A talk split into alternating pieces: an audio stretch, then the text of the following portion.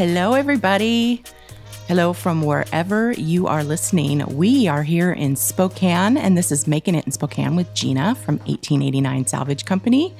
And as always, I'm super excited because I get to talk with some cool people on this podcast. So, as you know, this is a podcast about living a creative life. And I think it's really awesome. This is a beautiful fall day, which fall is so much change. I love it. It's my favorite season. And today I'm talking with EJ Iannelli, and he is just a lot of things. I'm going to let him describe himself here in a minute. But I think it's perfect that we're interviewing him in fall because I think he's a really great change agent. And I think change is super creative, an act of courage to do things for change. And we're just going to talk to him, get inside his head, poke around for a minute. Uh, thank you guys, every, everybody, for listening. And uh, Good morning, EJ. Good morning. Uh, can I call attention to that that really nice seg from fall to change and change engine?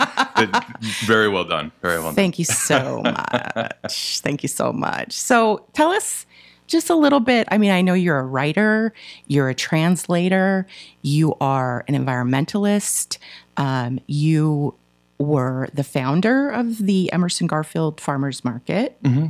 that has now been passed on to the wonderful Anne. I'd like to give her a a little boost there. And uh, but I want to talk about all that stuff. So tell me what I'm what am I missing? Um, I think usually when I when I end up having to write little pithy bios about myself, I just kind of use the one word dilettante because it. Um, I just I, am a dabbler. I, I, dabble in a lot of different things, and so um, jack of all trades, master of none.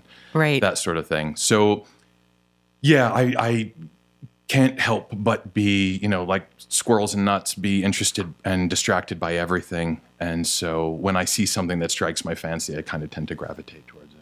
Well, I think you're also self-deprecating, which is a nice, which is nice because uh, I think a lot of people who who say they're the jack of all trades and master of none are just really talented. Um, well, yeah, I, m- maybe the, the humility is, is, is all feigned. I, I don't know. It's a nice, it's a virtue. It's a nice virtue. I think if, I, I don't think I am jack of all trades and master of none. I'm like really good at like three things, maybe. And so I make, I just brag about those three things.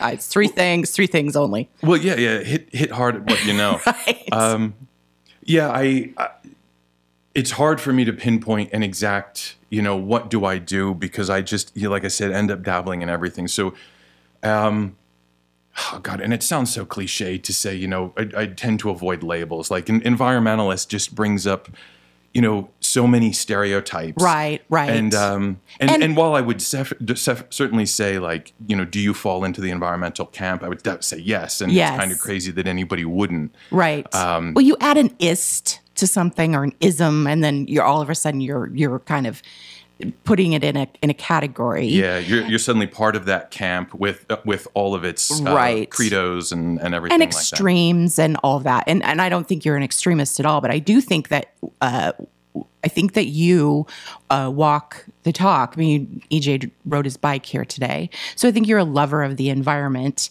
and a, a want to save the environment and use as much use as little as you can. Um, and I think that's a really, you know, because I mean, you you really do ride your bike everywhere. I try, and can I? So totally tangential, but can this kind of speaks to the benefits of cycling and walking for that matter too. So on my way down here, I, I ended up passing my workplace, and one of the um, one of the my colleagues was outside, and so we just had a quick exchange, but it was in, a, in, an automobile, I wouldn't have been able to do that. But here right. I was, kind of cycling very quickly down to, to, to, get here, and was able to see her and say, "Hey, Stephanie, how are you?" And and that's good morning. I'll see you later today. That yeah. sort of thing. And so it's those those interactions that kind of build community and build camaraderie and and establish just kind of that common humanity that yes. I think the automobile deprives us deprives us of. So. Yes, absolutely. And I think that you are so so right. And we're so lucky to live in a really cool neighborhood. There's lots of cool neighborhoods in Spokane. I love love love love love Emerson Garfield.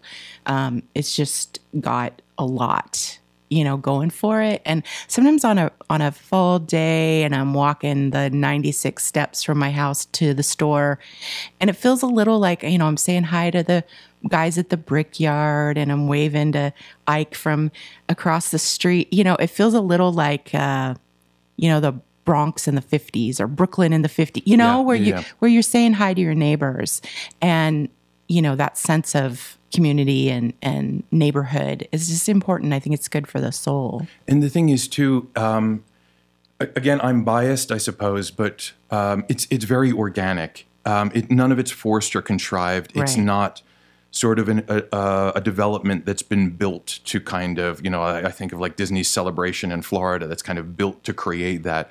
All of this kind of arose in our neck of the woods organically. It is people who genuinely seem interested and and desirous of living in a place where they can just kind of wave hi to people. Yeah, and connect on a on a real level. So we mentioned Emerson Garfield, and you founded the Emerson Garfield Farmers Market. Is that correct? Yeah, and um, so with Dave Musser, so I- Okay. and if we end up talking about neighborhood, like so much goes back to Dave. And Okay. do you can I can I tell a yes, story? Okay. I, I tend to share this because I think it's indicative of so many things, like you know the people in our neighborhood, our neighborhood in general. Um, so yeah, so the, the Emerson Garfield Farmers Market came after I had been in the neighborhood for a few years, um, and actually, yeah, maybe I'm getting ahead of myself and even going there. So I'll go all the way back. So we were my my wife and I were in Germany. Um, we'd been living there for the better part of a decade and um, we we found ourselves at kind of the, that precipitous moment where you say, okay, do we lay down roots here or do we go somewhere else? And so we're like, okay, where do we go? And so we kind of were able to choose from anywhere. My wife is British, which and England was a member of the EU at that time, so we had the EU open to us, we had the Commonwealth open to us, we had the US open to us. And we thought, we know we can be really picky and really strategic about where we want to live. So let's draw up like a crazy wish list of criteria and then see what place kind of meets those criteria. And so there were things like cost of living, you know, very practical things Yeah. like, like that, which, you know, are, are very important. But there was also things like, okay, where can we live in a, that has urban amenities, but also like a symphony, for example, or um, an independent movie theater, but also within maybe 20 minutes, 30 minutes, you can be out on a, a hiking trail. And so we drew up this wish list of criteria and then started kind of trying to zero in on where we were going to land. And that ended up kind of being Spokane.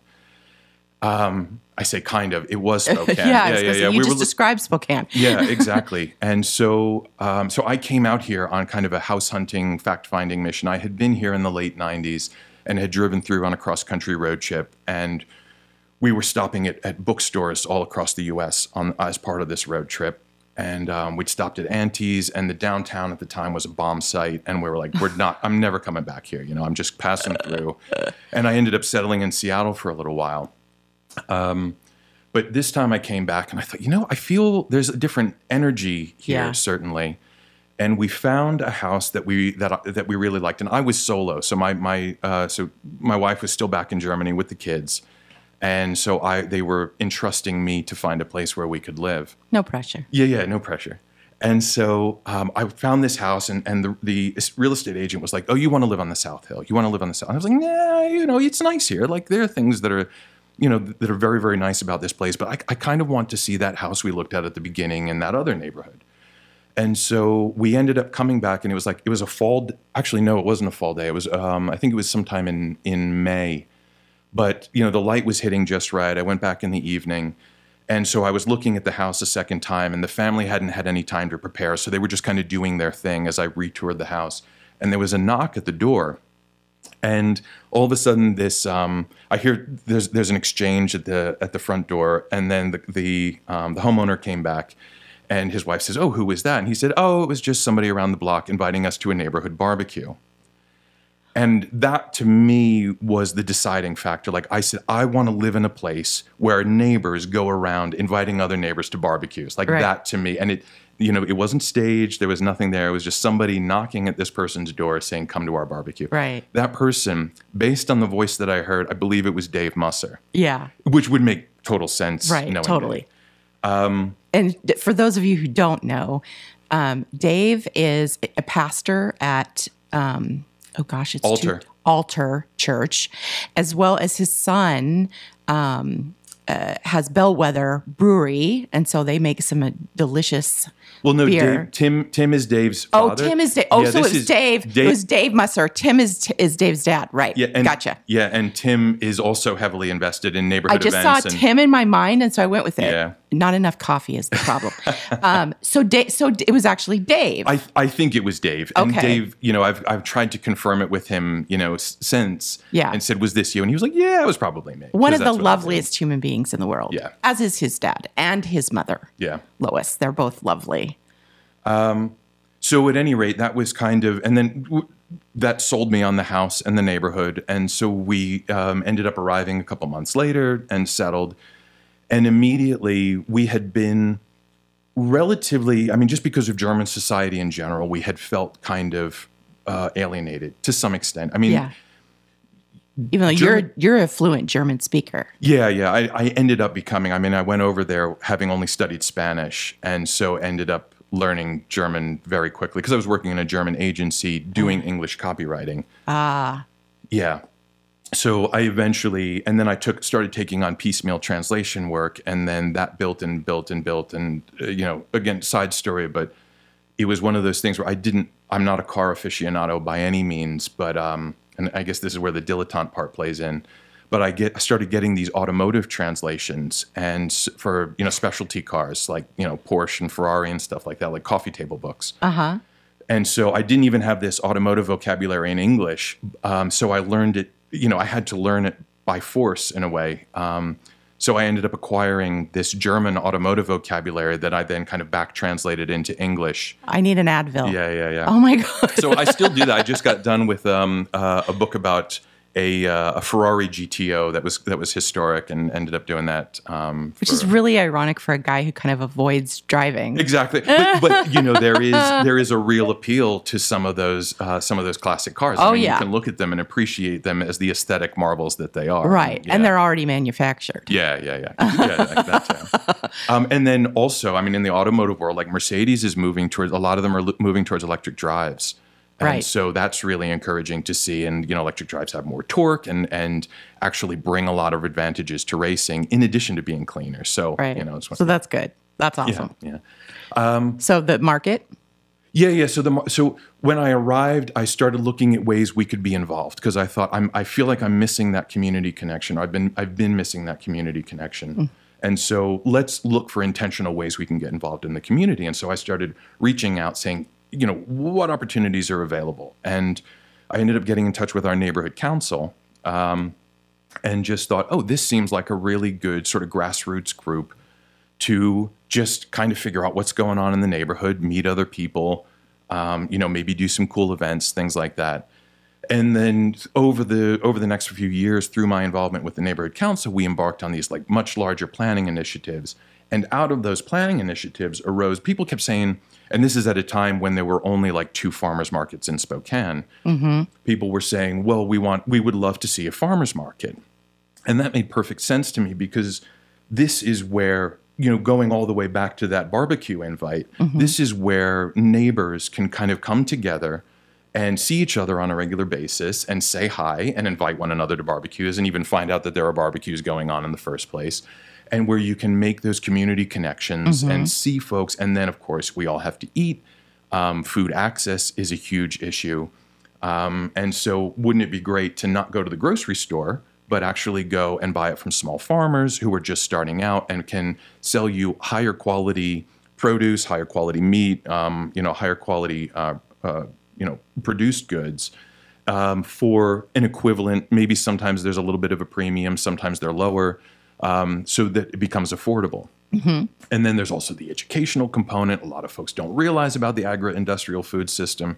And so, what better way to learn about it and correct it than by chatting with the farmers who are doing it? So, it, it made so many, so much sense in so many ways.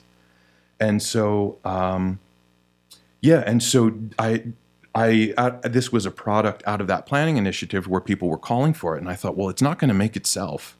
And so, Dave No. and I were sitting at what was then, um, well, it's Jacob's Java now. um, the name what it, Cafe Delicio is what it used to be, and we were sitting there looking at the unused parking lot across the way, which was completely empty. Uh, it's the adult education center parking lot, and you know maybe had um, some folks doing stuff they shouldn't do in the parking lot, and we thought, well, No.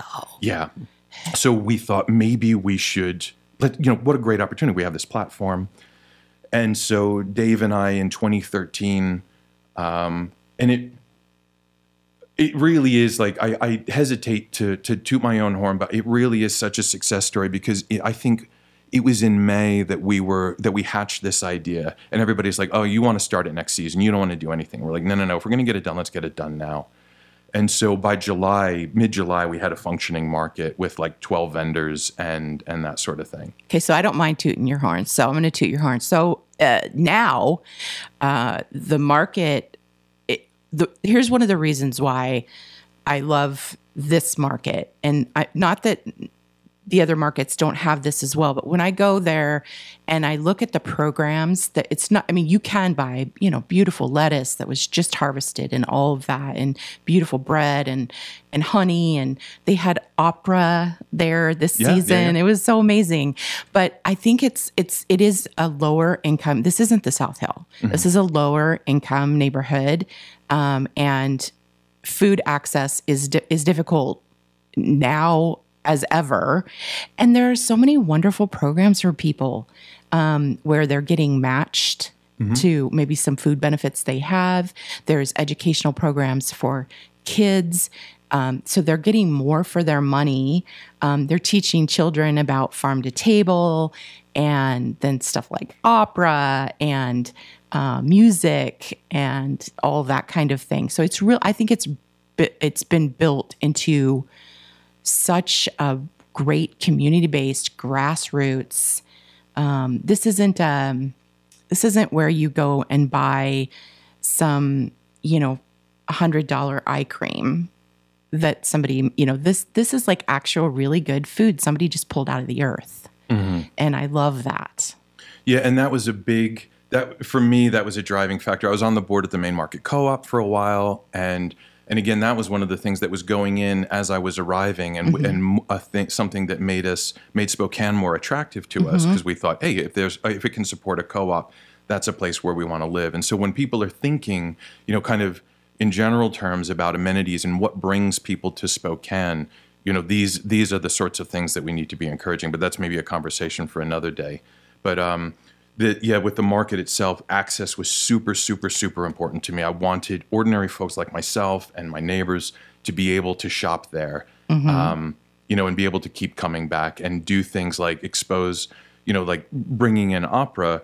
You know, a lot of folks might say like, "Eh, it's not really my bag." You know, that's for a different kind of crowd. And you know what Inland Northwest Opera is trying to do is say, no, no, no, this is No. part of the, the the wider cultural conversation. Like, you can enjoy opera too. Opera is for you, and Yes. so that's kind of been a driving mo in in a lot of this is just saying, no, no, no, farmers markets aren't some boutique. No. Uh, rarefied environment like they are for you and me and everybody else Right. so yeah Absolutely. And I think the folks that work hard, um, I know eventually you, uh, you know, sort of passed it on to other people. Um, and they're doing an amazing job as well. But I mean, it, it, it is a lot of work, but yeah and i did it for seven years Yeah. and that's the thing like you say oh like what do as a do? volunteer, Yeah, and that, that another thing that I want to emphasize is that the market is all volunteer. Nobody gets paid. So many other markets around town are businesses, and that's good. That's a good model, Right. and maybe that's Yeah. sustainable for them in the long term. But for us, I mean, and I think it just speaks to the grassroots roots engagement and the the ethos. Uh, of the entire market and the dedication of all the the volunteers, including Tim Musser, who comes out every week Yes. and sets up and packs up. That you know, this is Yeah. all volunteer run. right. Um, I lost my train of thought about where I was going from there, and ended up getting sort of distracted. But oh, so Squirrel. yeah, yeah, exactly, exactly. Um, but for a lot of a, a long time, people were like, "Oh, so this is your full time gig? Like you do the market?" And Right. It's like, uh, no, no, no. I, I do this in addition to other stuff. Unfortunately, at the time I had a, a, a, job that allowed me the flexibility to take my Friday afternoons off and then lots of other time throughout the week off to dedicate it to the market. Right. Yeah, and Yes. other things. I, yeah. I I remember when I first moved in to this neighborhood. I was I had my business um, for a year before I moved it just up the street a little bit, and then we bought a house in the neighborhood. I literally am 96 steps from door to door. It's lovely, but I remember I think we met because you called. And of course, anybody with an Italian name, I'm on. so we talked about that because I'm Gina Marina Francesca, uh, and I, I, you know, I love my fellow paisan. So um, I think we talked about that. It was it was when I was still in the in the old location where Elliot's is now, Mm-hmm, and then um, I think you did a little interview. I'm not really sure for what it was it for. was it was for a neighborhood newsletter. and oh, so right, right, right. Okay. Back when I had more time and energy, I was putting out a regular neighborhood newsletter, and so you know businesses would come in, and I would just do a little write up about Yeah. them in the in the e newsletter that would go out every month. Okay, I rem- and I remember that. And I'm like, oh, seems like a nice guy. And and um and then I would see you everywhere, and I'm like, this EJ guy is everywhere. I would see him on his bike, and he would be at meetings, and he would be on you know on boards, and um and then I thought, well. If I'm seeing him everywhere, I must be everywhere too. That, and that's true. That's true. you know, which is hmm, no is is not not one of my words, uh, which is why I'm I'm doing things that I've done before in the neighborhood, which I said I, I don't have time to do this, but evidently I do. And I would just see you everywhere doing all the things. And I remember us sitting, I don't know if you remember this. We sat down at, uh, I had a picnic table outside my store and we sat down and I finally just said, So what's your deal, EJ? Like, cause I'm a, I'm sort of, that. I'm Yeah. sort of blunt. And um, you figure out pretty quickly that my intentions are good, but you're like, wow, you're blunt.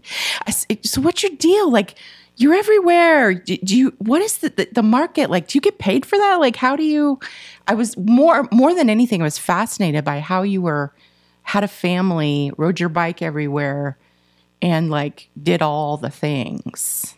So how do you, so how do you think, I mean, I think that's part of the creative personality and the the you know you just try to dig deep and and find that last little bit so how do you how do you do all the things or at least you did all the things then i know you're sort of focusing more we'll talk about that next focusing more on one thing now but like then you were just you were doing so much stuff Yeah, and I'm uh, so that's the thing. Just like this this constitutional incapability of saying no. Um, so after, so I was chair of the Emerson Garfield Neighborhood Council a couple years ago, and if we have time, I would love to talk a little bit about neighborhood councils because Okay. I, I feel like there's there's certain conceptions like how Yeah. how are we? uh, We're doing great. Being that I'm acutely aware of time. yeah we're yeah i know yeah no we're good i just checked Okay. yeah Um, so yeah, I would like to touch on neighborhood councils because I think there are a lot of misconceptions there that I, you know, I would like to take any opportunity to maybe reverse or counter, um, Yeah. that sort of thing. Well let's we can hop there let's just hop there Well, so the, the it's in terms of time management, I Mm-hmm. am still much to my wife's chagrin doing a, a lot of the things, if not necessarily all. all the things And so um, I was chair of the neighborhood council back in the day, and then COVID knocked everybody for a loop. I mean, Oh, every yeah. businesses, nonprofits, everybody. the great abyss The, you know, like everything, you know, we went online for a while, and you know, there was this slow process. Well, actually, rapid process of attrition where we were seeing huge turnouts beforehand. We've always been like one of the most engaged neighborhood councils in Spokane, and then, you know, we were down to just the diehards, and I and, and I hate that, you know, because you sh- any organization should be bringing in new folks all right the time right um, even just you know for even if they show up once and they're curious and then they leave but if you have enough one timers then you you still bring in that energy into the room. Yeah So- totally. so um, i stepped up to be chair again of the emerson garfield neighborhood council and so that's just my term started a couple months ago. And so in a way even though a lot has happened since then i still you know get called back into these things because you love something and you and you, you know you want to make sure and that you don't want it to die. Yeah, yeah. yeah and and yeah that's i get it yeah i get And so it would be super easy to walk away um, from a lot of stuff um, but I, for so many reasons, couldn't uh, would would just feel awful if like the market. Um, you know, there came a point when I had to make a clean break and say, I just I've been doing this for seven years. I cannot do it anymore. And then I just kind of had to let it fall into someone's hands. Unfortunately, you know, there was someone um, there was Taylor who who took took it over for uh, for a season and then passed it on to Anne. And so fortunately, there was that succession there. Yes. Um, and not all organizations and grassroots organizations in particular are so fortunate. But Yes, and and Anne is um, uh, also on the North Monroe Business District board. A lovely person and um, really just a community focused mm-hmm. and and lovely. I think it's in great hands with her. Yeah, yeah, she's been doing a, a bang up job and continuing.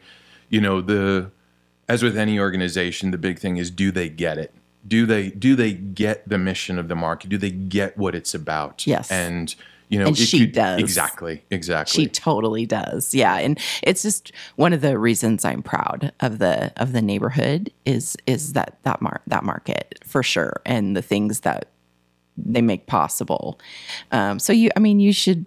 I know you're self-deprecating, but you should feel very proud of that.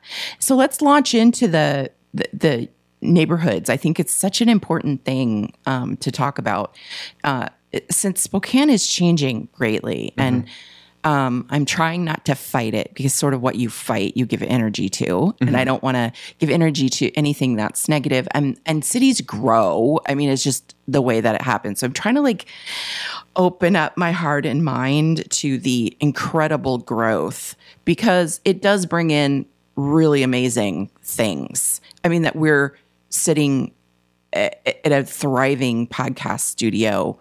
Um, this would not have been around, you know, 10, 12 years ago. Mm-hmm. And so, I mean, we Spokane has all this thing. We're not like a little Seattle. Like I hate that so much. We're just our own thing, and Yeah. we have our own deal. and Spokane needs to come to terms with that. You know, Right, there I is know. an element of Spokane that is very protective of Spokane, and Yes. I don't know if the insularity always does it uh, any favors. Right. You know, um, I Those think, are the lifers, the ones that so because they say you have to be here 25 years and before you're actually like a Spokanite. and those are the Scandinavian roots that we found in in in Germany. You know, and so that's you know that's the sort of thing that we were escaping. However, Right. you know, a- and yet there's this weird um, there's this this this weird other current where. Yeah, it's hard to break into, but at the. Same time, Spokane is incredible, incredibly accessible. At the same time, like yes, you know, you can get your city council member in front of you down for a meeting, Yes. really at any time, right. Yeah, which yes. is bonkers. But it, it you newcomers do find it a little hard to break Yeah. in. I mean, we're we're incredibly nice. A little bit passive aggressive, maybe. I mean, just not in a bad way. Um, we're incredibly generous, but kind of frugal. Yeah, yeah, yeah. You know, there's just. I mean, I think I could write a city of contradictions. It's such Yeah. a city of contradictions. And yeah, I but also very lovely and growing crazily. Yeah, and so you know we shouldn't be embracing a lot of these these newer influences because I think um, you know again as in any organization, newcomers have a lot to to bring. They bring these outside perspectives, and so you get out of this siloed thinking. Yes. because there is a tendency again with Spokane as well as within you know the organizations that, that are in it and its institutions there's a tendency to think well this is the status quo this is the way we've always done things this is the way we've always got to do things and there are certain things you know there's there's always got to be this balance of what is worth preserving and let's really take a look at that and make sure that you know what's working for us and what people might not be doing elsewhere but is really worth holding on to but also seeing what folks are doing uh, elsewhere and then maybe incorporate that a little after the fact having learned the lessons that that you know they've had to to deal with Right. and so Spokane has that opportunity in a lot of other cities, in Seattle, Portland, New York, wherever else, um, and doesn't always afford itself that opportunity. That's Um, such a lovely way of putting it. um, EJ is so diplomatic. I would say, yes, that's very true. And there's, I would say that there are problems in this city that our people in power need to start looking towards cities who've done a better job of it and start paying attention right now. I'm just going to say that. And if somebody wants to fight me on it, you're welcome to. Um, I'll take yeah, I'm Italian. But I you, you mentioned the like the elected officials and the decision makers, and I think that's um, that highlights this dichotomy. So we Yes. have elected officials who are like, "I'm a lifelong Spokanite," and Right. that's a selling point. Yeah. And, you know, you know, more power to them. That's that's fantastic. But they use that as a like a, a, key plank in their platform. Right. Is that I'm a lifelong Spokanite. And then you have other folks who are like, I lived in Seattle for three years. I've seen the big wide world. Right. And that makes me qualified to do it. And it's like neither not, neither is, is, accurate. right. Yeah, yeah, yeah. Like let's get in. Let's start talking about out this cliche out of the box, but like innovative, different, holistic approaches to some of our problems, like people without houses and uh, crime and all of that. You know, if we keep looking at it from the same way we've looked at it, it, it's it's going. The result is going to be the same. I mean, you know, what you get from banging your head is a sore head. And I and you know, I I just I hope that that thinkers because I consider you a thinker and the thinkers like like you and and others will with big brains will have some really innovative solutions. And I, I, I can, I'm aware of myself getting very eager to speak because I think that ties into neighborhood councils so well. Yes, let's talk about it. So you have these ideas, right? And that, you know, everybody deals with these things um, sort of on an individual basis. And so they see, you know, they read headlines, they read news stories, they process them, they engage with folks uh, on social media and and maybe discuss these stories. And then they, it's also what they um, you know what they learn experientially. And so you know what they encounter downtown with you know when you talk about things like homelessness or um, or crime or things like that. Or for example right as much as i love the neighborhood right now um, just two days ago i had people smoking crack and fentanyl right behind my house Holy um, cow. yeah, and you know, there. th- This is this is a, a sort of weekly reality for me as well. Mm-hmm. And so you realize, okay, there are these very sort of on the ground issues mm-hmm. that we that we need to deal with, and and just basic quality of life stuff. And so you start thinking like, okay, well, what vehicle do I have? What m- what mode of attack do I have to address these problems? And taking to social media is not that it's not a, a you know No. like sort of a, a productive outlet. Um, you know, you can do that in conjunction with other things, but there also has to be kind of legwork attached to anything. Right. It's so- a great way to vent and get validated, Yeah, yeah, yeah. but not a lot of action comes out of it. Yeah, and so um, you know you have to be willing to take action, and so some folks really are, and they say, okay, what can I do about this? I have people smoking crack, smoking fentanyl behind my house. How do I make this? Um, how do I address this problem again holistically, not just moving folks somewhere else, not just having folks arrested, but you know things that we can do systemically because we are very much lacking on that front. Yes. So you think, okay, um, you know, you can call 911, you can call the city's 311, you know, you can call crime check, you can call cops, and you can make all these phone calls and send emails. And right now, everything has broken down to such a point, and this is something we just heard at the neighborhood council meeting. Everything's broken down to such a point where everything's under resourced, understaffed. You, there's, it's, Yeah. yeah, it's complete a complete exercise in futility. You're not going to get anywhere. It's not that they don't want to help; it's that they just don't have the resources. Yeah. If there's a fire burning Yeah. and something just got stolen over here, they're going to go to the fire. Yeah. And and I just think, yeah, the, the the the large crimes, the stabbings, the shootings, and things that are really happening as we become a bigger city, those things they take priority. Yeah. Um, and so you can, you can kind of inhabit those people's worlds that are, you know, on the other end of the phone and understand and, you know, and approach that with sympathy and understand where they're coming from. You know, just like you can approach the, um, you know, the homeless issue with sympathy and, um, and say, okay, you know, I understand that there are other socioeconomic forces at work here and that they need to be addressed too. But so you're stuck, um, left feeling frustrated and and angry and helpless and despairing because you think there are real issues that are on my doorstep, and then every avenue that I want to- Literally on your Literally- doorstep. literally, on your doorstep. Um, you know that are preventing your kids from going out for bike rides because they're being threatened by folks when they open the garage door. I mean, stuff like that.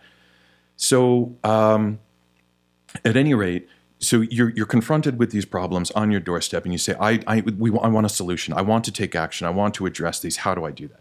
And for to my mind, one of the most productive vehicles for that is the neighborhood council. And I know I say that, and then that immediately I, I I, I, can almost sense a listener saying, Well, I know about neighborhood councils. Neighborhood councils are full of NIMBYs, they're full of angry old men mm-hmm. shaking their fists, saying, Get off my lawn. Right. Um, they're full of a bunch of busybodies, and you know, neighborhood councils are no good. And I have this conversation regularly with folks who I admire very much, but don't know about the neighborhood council system, or they've encountered it only tangentially. And they say, I know all about neighborhood councils, you know, they're, they're worthless. And I would not say for a moment that in some cases, the worst stereotypes about neighborhood councils are completely justified. You know, we certainly within the neighborhood council system have our fair share of angry old men. Right. We have our fair share of NIMBYs. You Not know, in my backyard, yeah. for those of you. Yeah. yeah. um, and so these folks are definitely present, just like they're kind of present in every organization across all walks. Of oh, yeah, totally. Um, and so you have your curmudgeons. But um, you know, any organization is kind of what you make it. And so, sure, there might be these folks might um, might exist and might participate um, in some neighborhood councils to varying degrees. You know, more than others.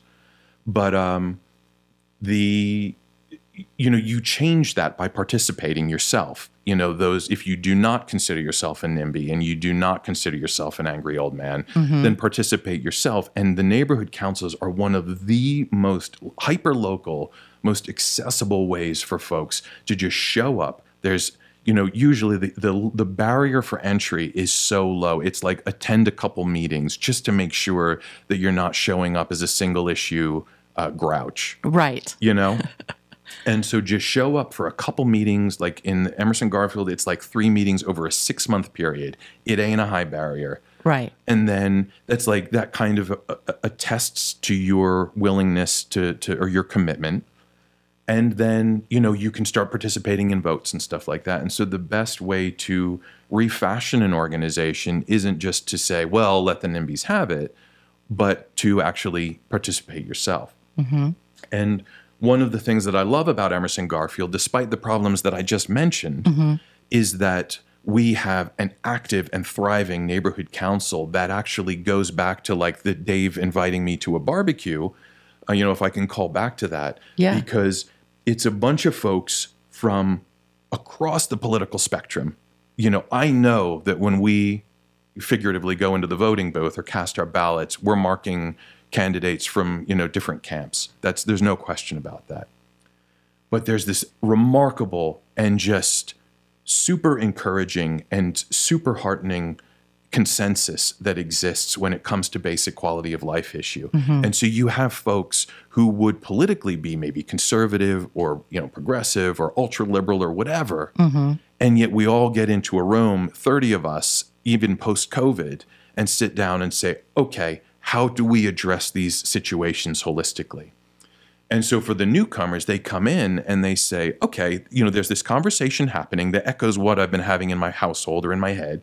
So let me participate in that. And oh my word, these folks are tapped into resources mm-hmm. that I can then use. So I can, so now I've got this vehicle with some force, with some teeth, and this collaboration to then go and and start addressing these issues that are on my doorstep and by addressing those issues on your doorstep you make life better for your neighbors for your mm. immediate neighbors and then the wider neighborhood right yeah. and and i think a really great takeaway from what you just said is also that um, you even if you you know if you participate or go to a meeting um, you're gonna you're getting out of your siloed thinking and you're going to share that oh i went to you know i went to a council neighborhood council meeting and it was really great. It was much more than i expected and you share that with somebody and so it's a ripple. I think it's a ripple effect that makes a they're not huge waves but they're ripples and that makes a big difference. Uh, one of the things that um, I, I i didn't know about until i um, until I did was uh, the free pantries in this neighborhood. There's mm-hmm. quite a few, and there's a couple that are very. Uh, the Charbonneaus are all in. Um, great community members and great people. Um, and they play Mr. and uh, Mrs. Santa Claus. So how could you? I mean, you you got to love them for that. But when I got tapped into the the group that does the free pantry, it suddenly was like, okay, I can do something. Um, I can I can donate. My store can donate. I can, um, you know, I can use whatever I can leverage and put food in these pantries for people who need it. And I've had people come into my store and I've said, you know what, you go down to Montgomery and you know, and you can get get some food, and and that helps. You know, it's not everything, but being able to make decisions on a full stomach ba- or make decisions on an empty stomach different world.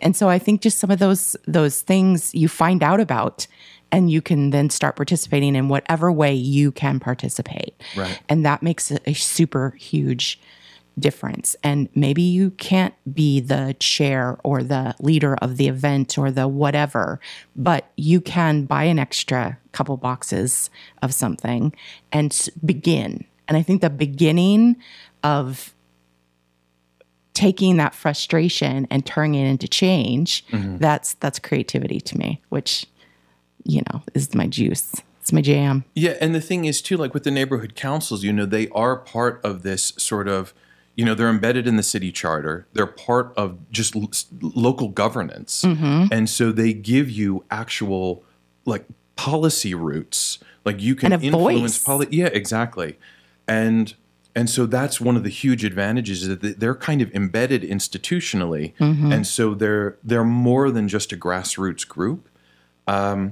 And then the other thing too is that I, I see like West Hills is going on because of the the um, the development that's going on in, in West Hills, where you know here was a solution that was proposed to address homelessness, and you know the West Hills Neighborhood Council um, had differing opinions, and I will not comment on that because I think I think it's more complex Right. than you know I don't know if it's a simply a matter of a knee jerk reaction, but um, you know again I don't know enough of the details to to say definitively one way or the other. What I will say is that a lot of neighborhood councils suffer from this and get a bad rap because they become so issue driven and they become so when folks come out over a single issue and you know the the debate begins very heated. It begins with these factions. And so people go and they say i went to a neighborhood council meeting and it was full of shouting and it was horrible and it was all contentious and i le- and i'm leaving there and i'm so glad to be gone. Yeah, I'll never go back again. yeah, neighborhood councils are toxic. And the thing is, neighborhood councils can counter that and can avoid that by be, when you have a core group of individuals, and actually more than that core group of individuals, that remains constant, so that when these issues do arise, North Monroe, that you're equipped to handle them in a mature and sober fashion um, rather than being um, driven one way or the other Yeah. by the heated opinions and sometimes uninformed and unhistorical or ahistorical opinions that Mm-hmm. enter the room. And so you can serve as this moderating influence. So when people come in and say the road diet's going to do this, Yeah. you can say, well, actually, Right. you know, we've been studying this for five years. it's going to save lives Yeah. and yes Yeah, no, and be better for small business and allow for things like art on Monroe, which wouldn't have been possible with the five lane thoroughfare, you know? Right. We would never have attempted that event, which happened last last weekend. Um, you know, a bunch of artists up and down the district. It was lovely, and we want to do it um, again next year. That would never have happened with the tiny sidewalks and the cars going too fast. I mean, the the and you know the seventy seven feet across of that road was not up to code anyway. It's now code and walkable. And that is so what makes the neighborhood just spectacular. Yeah, And without a neighborhood council, that would that project would not have happened. A case, uh, a strong enough case, would not have been able to have been made for it. Right. Without people who were, you know, looking to other cities, looking at what was possible, researching it in depth, Yes. and then critically, as residents, as business owners, Mm-hmm. and saying, okay, is this going to be a good thing in the long term? Because I have a vested interest in this because I live a block from this road Oh, yeah. you know, is it going to result in congestion? Is it going to be beneficial in the long term for the small businesses that I want to that I want to preserve?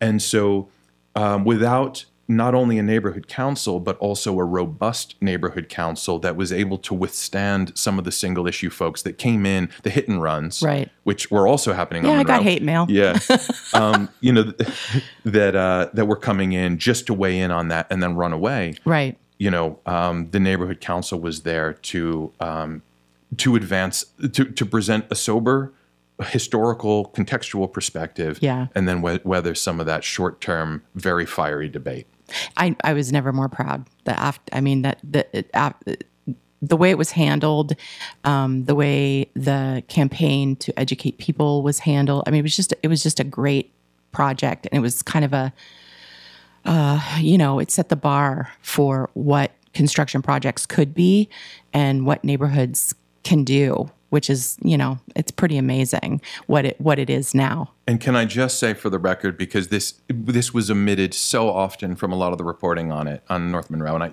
maybe I shouldn't you know uh, open old wounds, but it was the, the one of the biggest sticking points for me with a lot of the coverage was that you know I hoofed it on a hot summer day to every every single business along North Monroe with a questionnaire before the project had even kind of gelled and said, Would you be receptive to this? And so many of the folks that came out in opposition to it later, uh-huh. driven by whatever motives they had, Yeah. were receptive to it. And Right. they went on record on those questionnaires. And I, I, I was sweating and, you know, on foot went to every single one of those businesses. And that got omitted from the reporting. And I was very sad to see that omitted because it made it, it, it yeah, it, it ignored a very important um, sort of historical component or contextual component Yes. of that. I had many a conversation with with people trying, you know, just say, "Hey, I'm, I just want to put something in your brain. You know, I'm not trying to change your mind." And sometimes it's just, you know, it's having a conversation like this. You have a conversation, and out of that conversation comes a lot of really great things. If people just, you know, talk to each other and uh, sort of exchange ideas rather than, you know, ideologies or insults, um, out of that exchange of ideas, lots of beautiful things can be born. So we are going to wrap up, but before we do, I want to uh, tell me where people can hear you because you kind of made a career change. You're now at Spokane Public Radio, another wonderful organization in a cool building on North Monroe. It kind of feels like all the cool stuff's on North Monroe, but then but then I'm just going to say Garland's awesome, South Perry and all I mean there's a million great neighborhoods, but you know, I may be biased. Um yeah, so I made a career change recently. Um, uh, it's so hard for me to kind of summarize things because there was so much that kind of went into this decision. But um, yeah, recently I put my name forward and ended up succeeding, and I, I emphasize that rather than replacing. I, I ended up succeeding Vern Windham as arts and music director at, at Spokane Public Radio. Who could ever replace Vern Windham? Exactly, exactly. and that's why I emphasize that because a lot of folks, you know, uh, quite rightly, are very protective of Vern, Yes. saying, you know, you know, is there going to be continuity there? And I would say, yes, yes, there's definitely going to be continuity, although there will inevitably be change as well because I'm I am not Vern. Right. But um, yeah, so that was that was a, a, a very recent change, and I have you know I confess to no experience in radio, nothing, um, but I thought it was a really exciting challenge that I wanted to embrace, and it gives me an opportunity like this podcast to cover a lot of folks who are doing some amazing things in the in the community. So I get to interview folks almost every day of the week. And like yourself, you Yeah. know, doing Art on Monroe, I've been interviewed. um, yeah, so I get to do that and chat with folks and really bring draw attention to all the cool stuff that's going on because there's so much that's unrecognized and underrecognized in Spokane. Absolutely. That I think you just you nailed it right there. And so listen to um, EJ on Spokane Public Radio, and we just you know appreciate you listening and giving the ideas a think or two. And I just I want to uh, part of what is so great about this podcast is that I get to acknowledge. Um, I think it's missing in the world in every possible way. So you know I acknowledge your committedness and conviction, creativity, uh, your thinking, and your commitment to you know people living really great lives in this community. We appreciate it. Well, thank you so much for having me. It's nice to kind of come on and waffle a little bit, and I hope you were able to, to get something out Oh, of it. that's the beauty of this, man. we just flow. No bigs. Well, we will talk to you guys out there next time. Thanks for listening. This has been Making It in Spokane.